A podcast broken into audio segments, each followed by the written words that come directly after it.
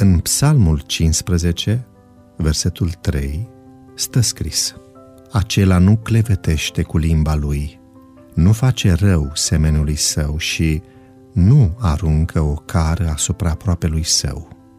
Cu toții știm bine cunoscuta povestire care ilustrează modul în care tatăl încearcă să-i ofere fiului o lecție despre felul în care cuvintele pot lovi. Cu fiecare vorbă urâtă spusă de fiul, tatăl bătea câte un cui într-o ușă. Când fiul și-a învățat lecția, tatăl a hotărât ca la fiecare vorbă bună a fiului să scoată câte un cui bătut. Cu timpul, tatăl a reușit să scoată toate cuiele din ușă, dar au rămas urmele lor. Din păcate, la fel este și cu vorbele noastre. Acestea pot lăsa urme adânci în sufletul celui căruia îi sunt adresate. Ți-ai pus vreodată întrebarea ce înseamnă a arunca o cara asupra cuiva? Este foarte interesant.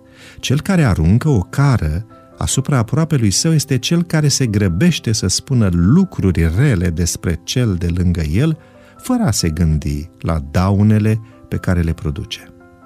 Chiar și dacă ne grăbim să credem ceva rău despre aproapele nostru sau răspândim acuzații privind caracterul lui, facem același lucru.